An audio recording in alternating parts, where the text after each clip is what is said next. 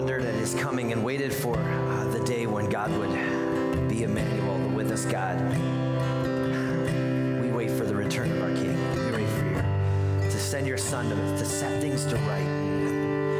And the way the kingdoms rage and they plot and, and they, and they produce so much unrighteousness and, and so much war and so much oppression, Father, we ask that. Uh, you would, even while we wait for our Savior, be making us to be kingdom that that little baby came to inaugurate. That we would be learning to love like Him, and that we would be learning to serve like Him, and learning to set the world the way heaven would have it be. And and above those things, Father, I ask that even as we learn to gather together, as we learn to be a congregation, even in Camp 101, Father, I ask that you would teach us how to love each other like we're in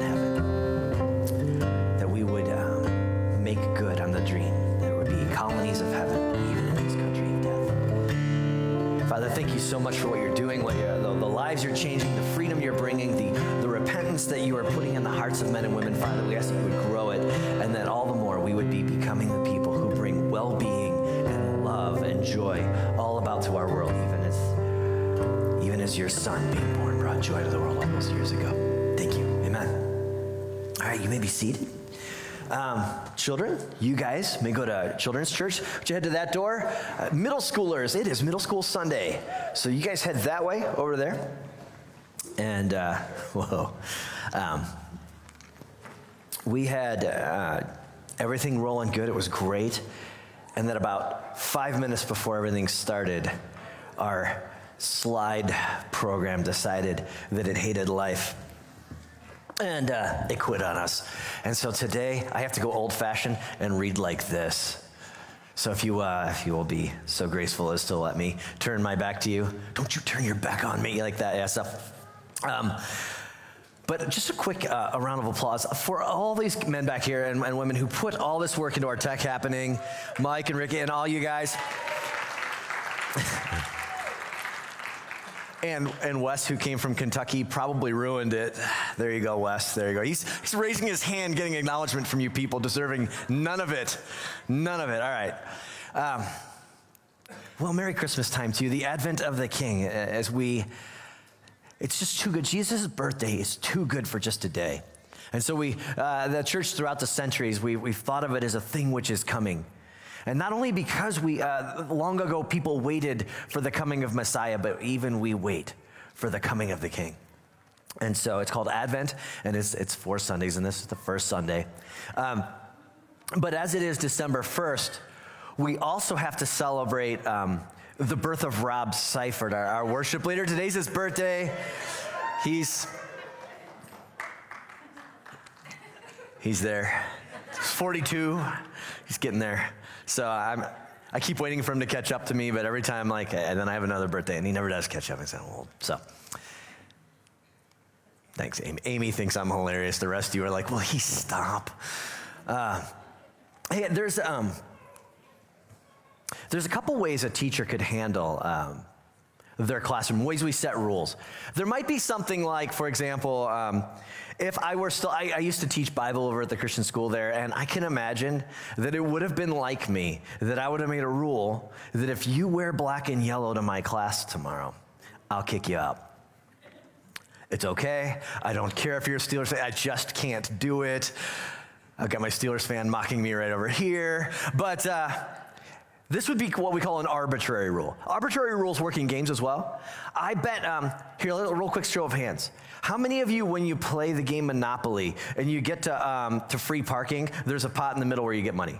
You guys do that? You guys do the free parking? Yeah, you, you know it's against the rules, you rule breakers. It's supposed to be just free parking. How dare you change rules? But it's an arbitrary rule, and as long as we all agree to it, it's fine, right?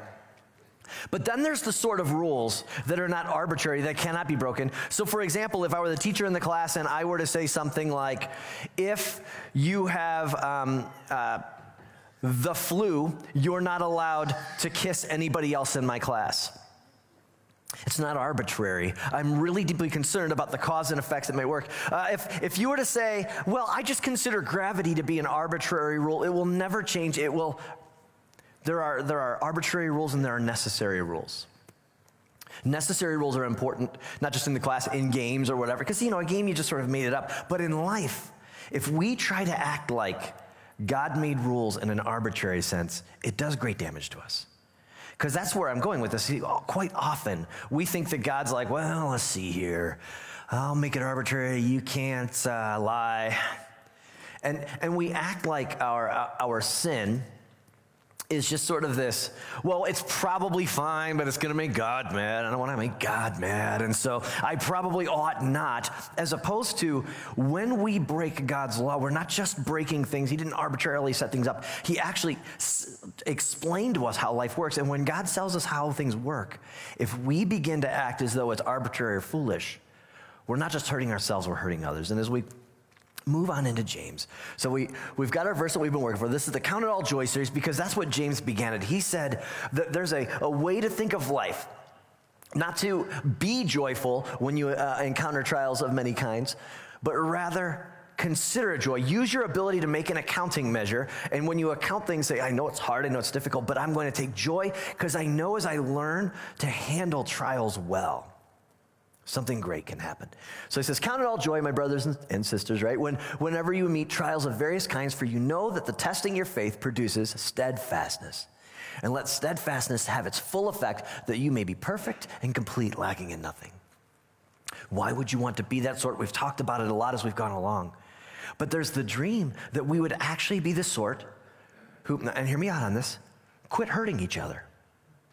right? And not only just be that sort who quit hurting each other, but who also make real well being go out into our world because of how we choose to live life. Now, most of us think that it will be sufficient if all we do is, is we just act nice and we, and we see things like, you know, just if you don't have anything nice to say, then don't say anything at all. This kind of a, if you, if you have a crappy heart toward people, pretend you don't. The pretending should be fine, right? But it doesn't work that way, right? Because we've talked about this as we've gone along, but out of the overflow of the heart, the mouth speaks. We are what we are choosing to make, our, uh, how we grow. We're, we're like trees. Whatever you're planting, whatever you're nurturing in yourself is what you're becoming. My friend Michael Brown loves to say that you will never wake up tomorrow becoming a person that you were never practicing being today. We have these dreams of becoming the sort who make the world well. But unless we're willing to be accountants of our world, unless we're willing to really look at it and think, how do I handle these broken places? And I'm learning how to do it. I was sharing this with a group the other day, but I, I, have a friend up in Michigan who's a pastor, and we got together a couple days ago and we're hanging out. And his son was the quarterback on his high school football team up in their town. And he was telling me that there was this odd parallel with he and his son because his son is practicing all week on the field so that he can be who he, who he wants to be on, on Friday night, right? But he said, in exactly the same way that I've been practicing who I was going to be, I found out on Friday night who I was practicing as a Christian. Because when my son got hit late, it was no longer just, oh, there should be a penalty on play. That's my kid who just got hit. And I wanted to go out uh, onto the field and grab the ref who didn't throw the flag and he actually told me that one night he waited outside, outside for the refs so that he could have a word. He said, I was kind, I, I, I said the right things, but I was ashamed about it later because it's a true story. But on, and, and in the same way, when some guy, you know, a couple rows back is like, get Rose out of there, he's the worst. Well, That's my son, I want to get right. And he told exactly the same way, however, I was practicing being. If I didn't practice counting it joy whenever I went through trials, how was I going to handle it when someone was mocking my son on a Friday night at a football game? I don't know what your tests are. I don't know what your game time is. But I know for many of us, you know, we just went through Thanksgiving. Sometimes families are amazing, sometimes they're game time. Sometimes they're trials of many kinds, you know what I'm saying? And we've got Christmas coming, you've got work, you've got places. I don't know what your game time is, but the goal of all of this is if we account correctly, we learn to be the sort who plays the game in a way that creates the kingdom around us. That's been the goal all along. Well, as we begin to close out the series, today we're going to wrap up the book of James. This dumb little cough will not let go. I feel great. Dumb cough about every half hour I need it. Ah, it's killing me. Anyway, we go from here and, and, we, and we step into the rest of James. Now, last week we were talking about how we speak to each other and judge one another, and he's going to turn his eyes out. Remember, the Christian, earliest Christians in James's writing as a Jewish leader to a Jewish community of Christians saw themselves as actually being Israel and participating in Israel the way it would have always should have gone. In other words, if you think back to, let's say, the days of Elijah, Elijah is, is the right way, right? And the rest of the Israelites are going the wrong way. And, and he's, Elijah's like, come on, let's go the right way to God. And, and those who rebelled and, and fell off into idol worship, they eventually went into captivity and kind of disappeared to the ages. That's why in the Old Testament we call them Israelites, because there's the 12 tribes. But by the time we get to, to the New Testament, they're called Jews, because it's just the tribe of Judah. And they, and they, they felt that very succinctly like we're the people who tried to follow on God's path, and the rest of our brother Israelites, they disappeared to the world. And now the Christians are feeling the same sort of Elijah feeling like God has been amongst us, crucified, resurrected. This is the way God's having us go. And most of Israel's going off the other way. And James is going to begin to address the broader uh, Jewish congregation and how they see things. And it's important because the year is somewhere around 50 AD, and we're only 20 years from the fall of Jerusalem. And you have got Jewish people who are getting rich on being in league with Rome and selling out their Jewish brothers. You've got people who are in oppression, and, and the, the land of Israel is starting to fall apart. There were actually hit squads, history tells us. You know, you read about the Pharisees and Sadducees in the Bible, they seem like they're in league with each other because how much they opposed Jesus, but they actually couldn't stand each other. And they started ordering out hit squads. Think American politics are bad? Wait till there's hit squads, okay? Let's not. Let's not go that route. So here we are. He says, Come, you who say, Today or tomorrow we'll go into such and such a town and, and, and spend a year there and trade and make a profit.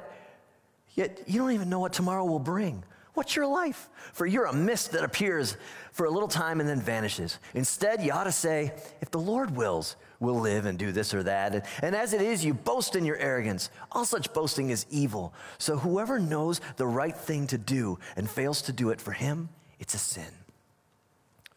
And even as he's, he's talking to people who think they have their life in their own hands, there's, of course, lessons for us to be learned because we make plans.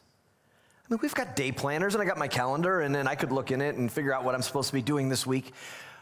So it's not like, oh, you should never plan for the future. That's not what he's saying. He's saying, if you think your well being is in your hands, that if you've decided, I don't need God, I don't need, I can just go ahead and use other people and make my own well being. What are you doing? What if instead you saw your days as belonging to God? What if you joined his kingdom and said, they're his?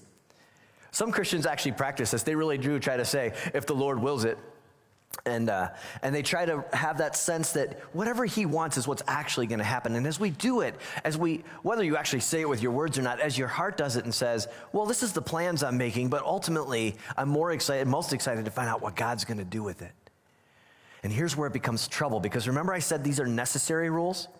This isn't James just being like, why aren't you spiritual enough? You should be wearing brown and orange because that's the good color. All right. What he's saying is, do you not get it?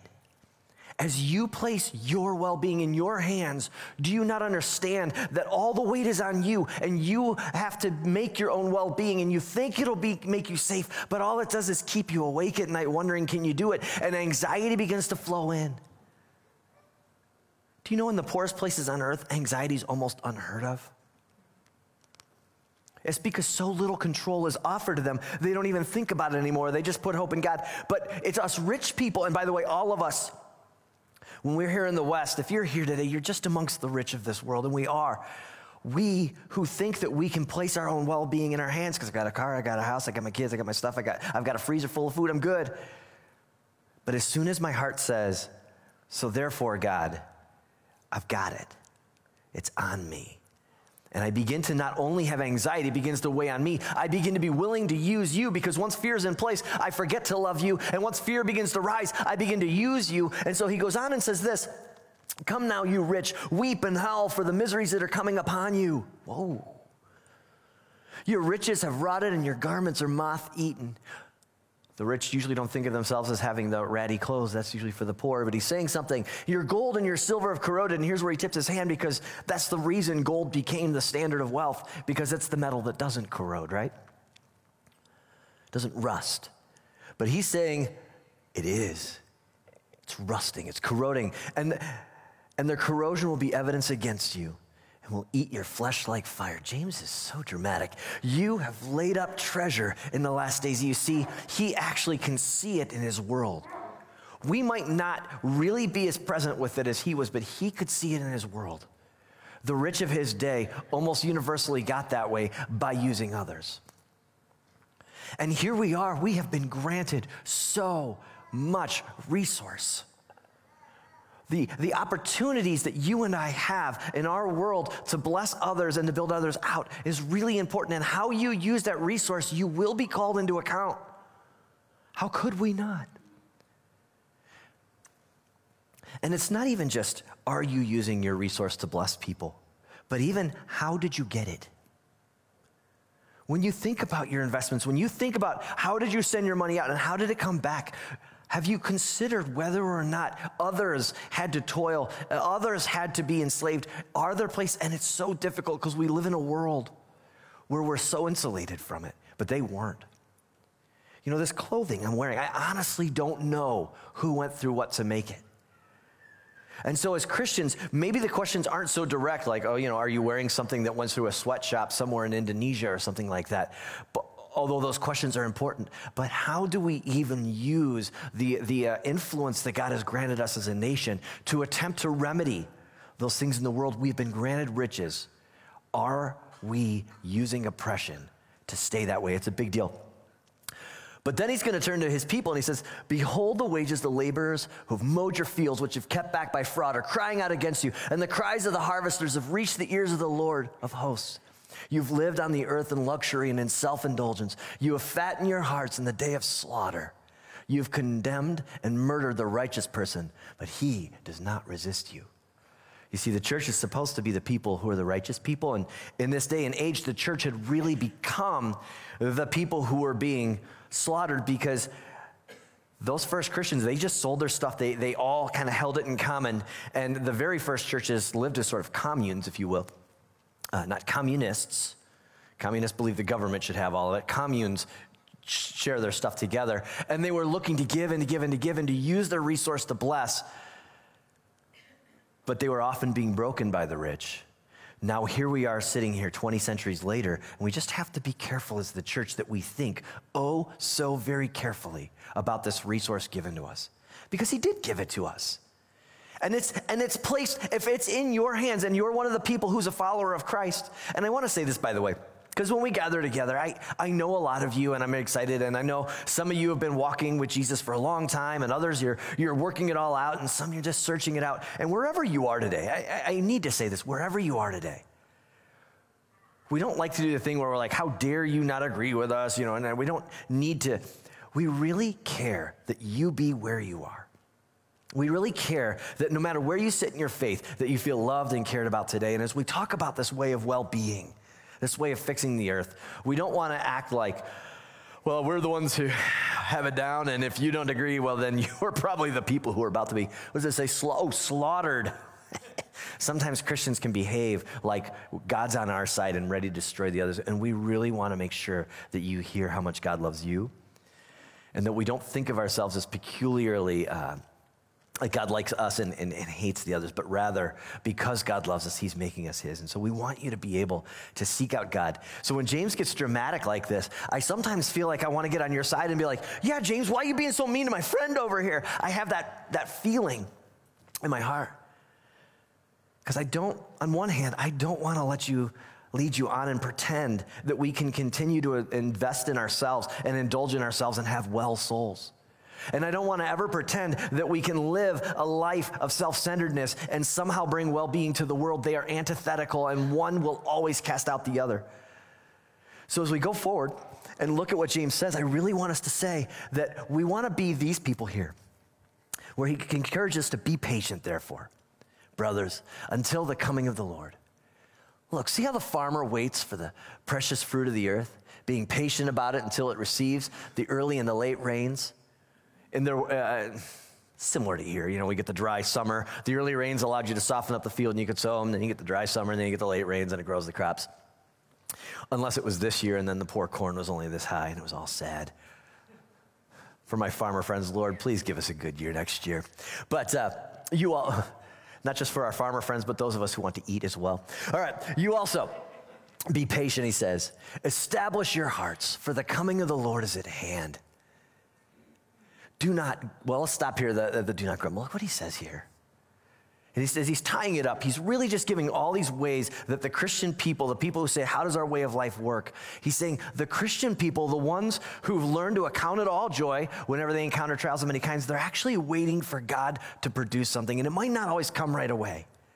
And maybe you're in that spot in your life where you feel like it's the dry summer. I know it's, it's the cold winter out there and it's all rainy and everything. But maybe in your life, it feels like the dry summer You've planted things with the Lord and you feel like they're supposed to come, but it just feels like it's in the waiting, and it's in the waiting, and it's in the waiting.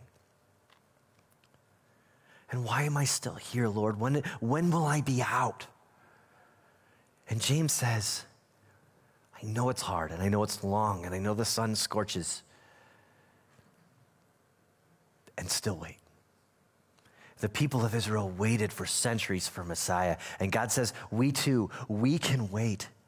For the coming of the Lord is at hand. You see, one of the beauties of Advent is we get to celebrate that those who waited got to see the kingdom inaugurate, got to see what is it, you know, the seven pound baby Jesus or whatever. Uh, they got to see the beginning of it and they saw God walk amongst us.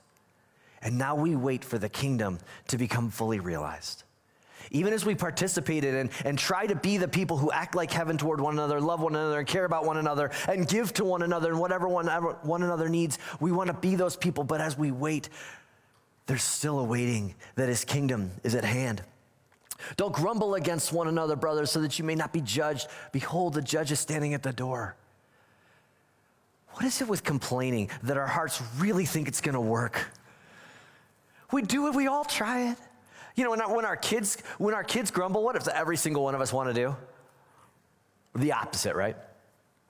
I want to, right? As soon as it turns to whining, oh, I don't want it. Mm-mm. I was probably willing to say yes a moment ago. You turned it to grumbling and whining. Go to your room. That's that's all right. Of course, it gets worse because when I'm the grumbler, when I'm the complainer, and when I'm the cynic, thinking that my cynicism is going to protect my heart, it's going to, if I complain about things, I can somehow put my negative energy out there, and it just breaks everything. And worst part, or at least for me, it leaves me empty and broken. This way cannot work. The people of grace who put every complaint, now we, we handle our complaints, we say, hey, we need to talk about a thing, but not by grumbling we handle our problems by approaching one another in love and caring. It's not that we just sort of take it all on the chin and, and pretend it doesn't happen, but we handle it with patience and kindness. Keep going, here we go. Uh, as an example of suffering and patience, brothers, look at the prophets who spoke in the name of the Lord. They knew about these prophets of old who, you know, guys like Elijah who had to live by the riverside being fed by birds for a while. They, they would be able to evoke these images in their head. And behold, we consider those, uh, those blessed who remain steadfast. Remember in their ancient story, there were the times that the prophets were trying to lead God's people and most of them were going astray. And you know, this Jewish mind, I want to be on God's side this time. When you, when you hear those Old Testament stories, and some of you are you know, you were raised, you got a lot of Old Testament in there, others you may not know these things. But when, when we would hear those stories, we would often in our hearts think like, mm, if I'd have been back in that day, I'd have been on God's side. And if I'd been back in Elijah's day, the day that Elijah stood down the priests of Baal and everyone else was cheering for Baal until, until fire falls on God's altar and they're like, oh, snap, you know.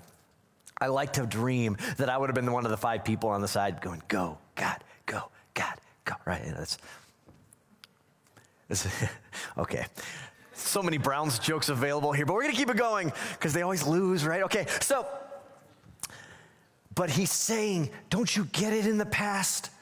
You thought, but so many people missed it. This is your chance. Be like the prophets who stayed on God's side, really realizing what God was doing. You've heard of the steadfastness of Job. Job, the one who, who all of it was allowed to be taken from him, and said, I, I, And his wife said, Curse God and die. He's like, What am I going to do? Where else am I going to go? And you have seen the purpose of the Lord, how the Lord is compassionate and merciful. They know God's story. But in today, I want to complain. And today, I want to break down and say, maybe he's not with me. Maybe God doesn't love me. And, James is saying, God loves you. God is on your side. God is with you. Can you trust him? So he goes on again and he says, But above all, this is kind of a, he begins to conclude. It, James is just kind of a, a, laundry list sometimes of stuff. But above all, my brothers, do not swear either by heaven or earth by any oath, but let your yes be yes and your no be no, so that you may not fall under condemnation. This is a big deal in Jesus' words too, where he said those same words. James is quoting his big brother Jesus. Remember when we were kids? You'd be like, uh, if you give me this, I'll give you that. Do you promise? I promise. Oh, yeah, I totally promise you. Your, your fingers crossed behind your back as though, like, somehow the finger crossed can make my lie not a big deal because I, I right? Do you need to say, I swear to God, to make your words true? Do you need to make an oath in, in order for, do others say, well, I don't really trust, well, no, I got my normal trustworthiness, but this is my extra trustworthy? What if we're the people who, and hear me on this, ready? Say the true words. Huh? Right? When, when the words come out of our face, what's actually happening is the truth. So easy to say. Well, then why do we lie? Fear. We lie because of fear. We lie because we're afraid that if I, if I put the truth in there, that I might be rejected or I might be, I might be pushed away or, or that trouble might come to me and I don't want these things. And so I believe that if I lie, I can, I can make it work. But as we become those who tell the truth, even when it hurts, even when it hurts, we become the type who others can say, I would trust them with my very life because I know it, because I've seen them be willing to do the right thing, even when it hurts. And so James says, just really be truth tellers. And he continues on and he says, is anyone amongst you suffering? Let him pray. Is anyone cheerful? Let him sing praise. Is anyone amongst you sick? Let him call for the elders of the church. Brookside Church, we have uh, seven elders. We had seven right now, six, I think, right now. Kevin left. I have a, like a place for him in my heart. When we set the table, we leave a place for Kevin. But uh, if you're watching, bro, I miss you. Okay. Um, I have this secret belief that Kevin sneaks back and watches our sermons because he's not busy enough with his own job, right? Okay, I miss him. For those of you who don't know, Kevin was the pastor of our church until about a year or so ago. Okay, and the prayer, but he says to the elders, those of us who, who have been called to elder God's church, and, and it says what we would do is, is let them pray over him, anointing him with oil in the name of the Lord. Traditionally, an oil anointing is this symbolic uh, uh, presence of the Holy Spirit. So whether we physically anoint with oil or we symbolically in the power of the Holy Spirit, we're saying, God be with you. But what's interesting is the way he continues on, because I want to go, um, he says, and the prayer of faith will save the one who is sick. The word save and the word heal are the same one. It's so it, like soterion, so it has its uh, this root. The idea of being saved is also being healed by God, and so there, there there's a little play on words going to ha- come up here. The one is sick, and the Lord will raise him up. And if he's committed sins, he'll be forgiven. See how these two come together? Like remember when the, the paralytic was put before Jesus, and Jesus said, you know, you can imagine you're a paralyzed guy. This guy's supposed to be a healer. You're like, please make me well, please make me well, please make me well. And he says, Your sins are forgiven. And the Pharisees get all mad, like, how dare he? He says he can forgive sins. But I've always wondered what it's like to be the guy. I, I'm paralyzed, and you want to forgive my sins? Okay, thanks, thanks. Paralyzed part, please. Right? And in the same way, James wraps these ideas together that the, that the God who wants to heal your body also wants to heal your soul. And, and I, don't, I don't know the fullness of how these things work. I know that I've prayed for people and, and I know that people have gotten well and people haven't gotten well, and I don't fully understand everything there is to know about prayer, but I know that God wants us to ask, and I know that God wants us to be his children. But notice where he goes with this, because if he has committed sins, he'll be forgiven. He wants the soul to be set right with God, and that we do know. And he continues, because watch where he goes. Next slide. He says, My brothers, if anyone amongst you wanders from the truth, oh, go back. I apologize. I must have missed. Yeah, I apologize. Therefore, yeah, I apologize. That was it. Thank you.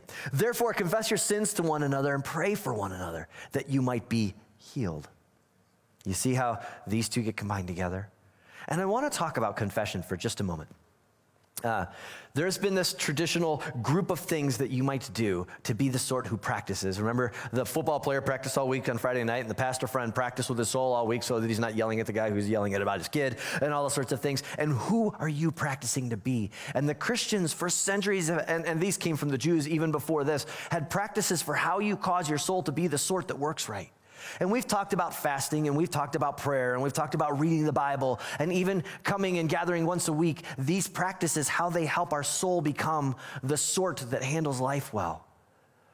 But one of the ones that's forgotten, and there's a real reason for it, is that we confess our sins to one another.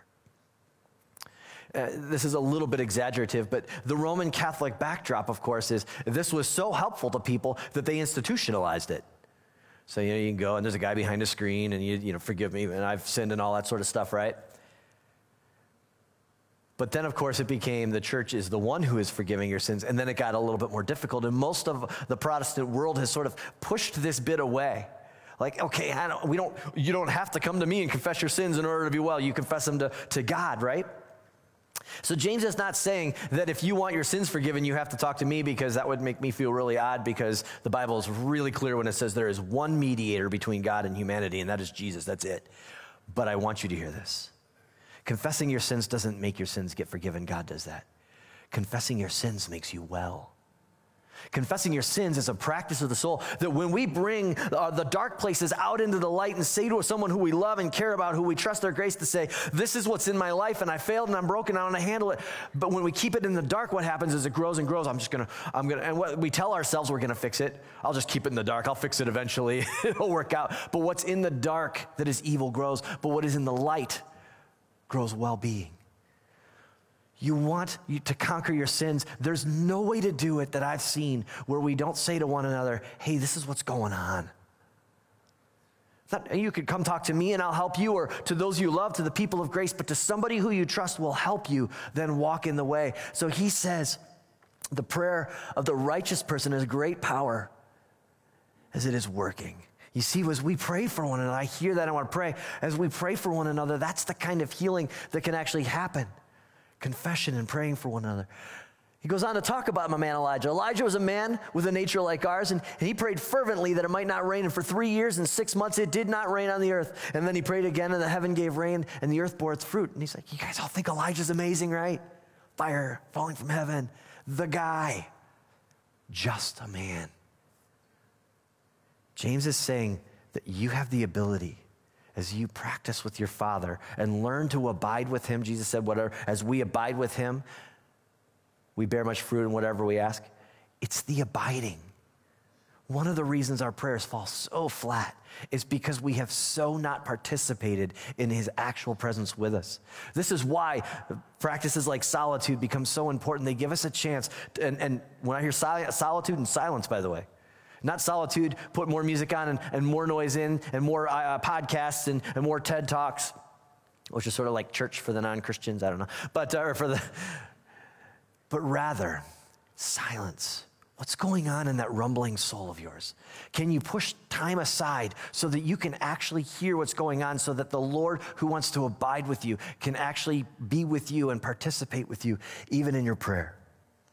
And then finally, he just says this is the last line of the book My brothers, if anyone amongst you wanders from the truth and someone brings him back, let him know that whoever brings back a sinner from his wandering will save a soul from death and will cover a multitude of sins. This doesn't say go grab people and shame them. It doesn't say go grab people and, and yell at them and convict them. It actually says, how do we bring back people? We love them, we care for them, we bring, and, and we can follow Jesus' command where he says, instead of judging one another, you know, being like people who have a beam in your own eye and trying to pull a splinter out of someone else's eyes, and instead of trying to force our pearls on people who don't want them, instead, why don't we pray for them and love them even as we'd want to be loved? Well, let's sum up. There's been a kind of a laundry list of things here, and, and all by themselves, any one of them is incredible to think. Little lines like, whoever knows the good they ought to do it and doesn't do it sins. Well, I knew I was supposed to do good. Well, it, uh, it's not on the sin list, so I'm probably fine. No, if we're not doing good that we know we ought to do, then we're not the ones fixing the world, then we're the ones breaking it. So, the way of wisdom, just piling up from James, wait patiently like a farmer. Even as we go through broken places, even as we go through hard places, can you learn to trust? Can you learn to trust? You put those seeds in the ground, it can take a long time for them to bear real fruit. Don't grumble. I love that word grumbling. It sounds exactly like what it is grumble. Okay. Don't allow your heart to think that cynicism and complaining and grumbling can be the thing that makes the reign of righteousness come. It just breaks you and them. All right. The servants of God saw a bigger picture. He, he pulled back to the prophets and saw there's something bigger going on. The kingdom of God is at hand. And even as we celebrate Christmas, those who got to see the coming of the Savior and those who got to see him grow up and, and saw him crucified and resurrected and ascend on the clouds, and we're told he's coming back in the same way, we are those who wait. There is a coming kingdom. And when we look at our world and all of its brokenness and all of its hurt and all of its isms and all of the things that go wrong with it, and we look and say, can't we fix it? Surely we can govern correctly, or surely we can educate correctly, or surely we can, we can fix it, but we don't. But the Christians are the tribe of people who would say the king is coming to set things to right. And we are the emissaries of heaven, the colony of heaven, who's trying to bring life even into this death world. And that's what the servants of God saw. Tell the actual truth. Do it. Say true words. Look at the words you've been saying. Have you been hedging? Have you been hemming? Have you been sort of saying the truth? Have you been looking to avoid reality because it hurts? Are you willing to walk back through reality so that you can be well? And then finally, ask for prayer. I think I have one more. Ask for prayer. Really. We want to pray for one another and confess your sins to one another. I mean it. This is going to be humiliating. If you have a sin who you've been hiding and you've been keeping it in the dark and you don't want anyone to see it and you think, oh, maybe it'll finally go away, maybe, and you just keep talking to God about it, as we bring them to one another, here's a couple things that happen. Number one, the others in the room are like, whew, I thought they were perfect and I was the one who had to be the Christian fraud. When we don't confess our sin to each other, we all start faking it, pretending we're all awesome. But as we be real and say, This is really it, and I want to grow, and we pray for one another, we actually bring healing to one another as the light brings well being. It's just kind of a laundry list today, but that's how James closed out his book, and so we walked with him all the way to the end, this way of wisdom. What is your way? why don't you guys come up? What is your way? As you think about life, as you think about the rules that you put into your life to try to make it well, is success or, or, or power or prestige or, or, or greed or having enough, having enough, believing when I finally have enough provision? Have you been trying retail therapy as your way to try to get well being? Has, has your life of pleasure, has your life of, of self serving, of living sensually through your flesh, is that how you've been trying to get well being? Have you been thinking of self care as a consumerist activity that you do to fix how you've been uh, breaking your soul all along? In other words, is soul care a way of life for you? Or is it more just a sort of a, I blister my soul and now I've got to rub aloe on it and I, so I do my little self care here once a week? Does the kingdom way work or not is really the question at hand. And James is very forceful in how he makes it look because he sees a world that's being destroyed. Even in his day, it was falling apart. Maybe ours isn't. Maybe we're fine except for one bit. How's your soul?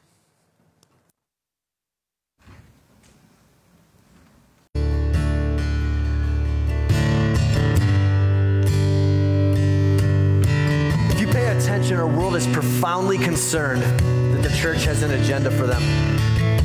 Our world is profoundly concerned that the church is going to pull a power play and, and, and enforce some sort of uh, theocracy upon them. And if we've given that impression, I think that there's, there's reasons on the, on the popular level they would think that, but we most certainly do have an agenda.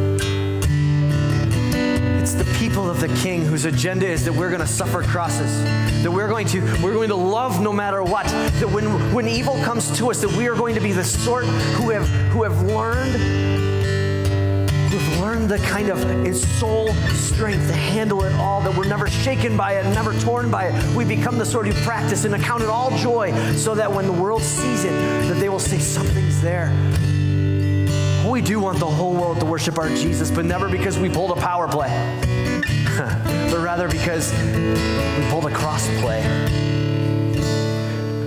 Because we stood and loved, and that we gave life And that we were the sort who, when the cheek was slapped, we didn't say, Oh, I guess I have to turn the other cheek. We're the kind who, when our cheek was slapped, we say, I have life from my God. Do you not understand? I got another one if you need it. That's what James is begging us to be because he knows that those people will take over the world. No cheating, no power plays, no, no by the point of the gun, but rather by the strength of a cross. Resurrection life is how God intended for us to take over the world. And I want to invite you to be a part of it. As we move into Christmas, as we begin to celebrate it, it is the kingdom come. The humbled God wants to invite us to be the humbled people who can be raised up. That's the plan. Merry Christmas to all. Over the next couple weeks, it's going to be exciting. Uh, Bo is next week. I think I have that right. And then Amy, and then and then we'll move toward Christmas, and I'll preach, and then we'll have Christmas Eve together on five five thirty on Christmas Eve. We'll be here.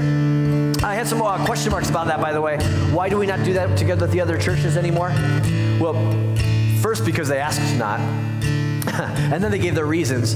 They're like, well, it's just the most inv- invitational day of the year. If Good Friday, because we all get together on Good Friday and we got all the churches here and this room's packed to the back and everything, it's super fun. But on Christmas Eve, we want to be able to invite people. We want to be able to say, come to our. And it's odd to invite somebody and then to show up at someone else's church. And so they asked, hey, we want to we want to be more in house for Christmas Eve. And I, I was really moved by that, and I, I agree. So, the same way, we're in house on Christmas Eve. Bring anybody, anybody who wants to sacredly celebrate Christmas. We're going to have a really great evening. It's not going to be a half hour sermon. Uh, we'll be together from 5.30 to oh, probably just shy of 6.30. And we can't wait to be there with you. Other than that, just a other couple quick announcements. We've got, uh, all right, so we're a congregational church. So once a year we vote on our budget. Um, you have to be a member of our church to vote. We don't use membership for very much. It's a weird way to think, uh, are you a member here? If not, then I will not consider you family. If you're one of us, you're one of us. We, we, all of our spiritual things work on servanthood and loving. We don't use membership to, to, to divide people. But a voting is actually a legal official function. And so because of that, you have to be a member. And there, that's why once a year, well, well, we have our membership class coming next Sunday. Please sign up in the back for it just so we know who's going to be here. It's our membership class, and that gives you the right to vote. It's not just on a budget, by the way. We're also voting on eldership this year. So um, please, uh, if you want to be somebody who has a say in our church, be a part of those things. We have, uh, I've, I have a, what is the date for the cookie, the cookie thing? Um, cookie exchange, December 11th at Katie Thompson's house. It's a great opportunity also to bring people to be a part of the people who want to love them. And then, uh, I mean, honestly, share cookies. It's going to be great. And then finally, far off, but this uh, Valentine's Day weekend, February 14th to 15th, we're going to have our one another retreat. It's for all adults, by the way.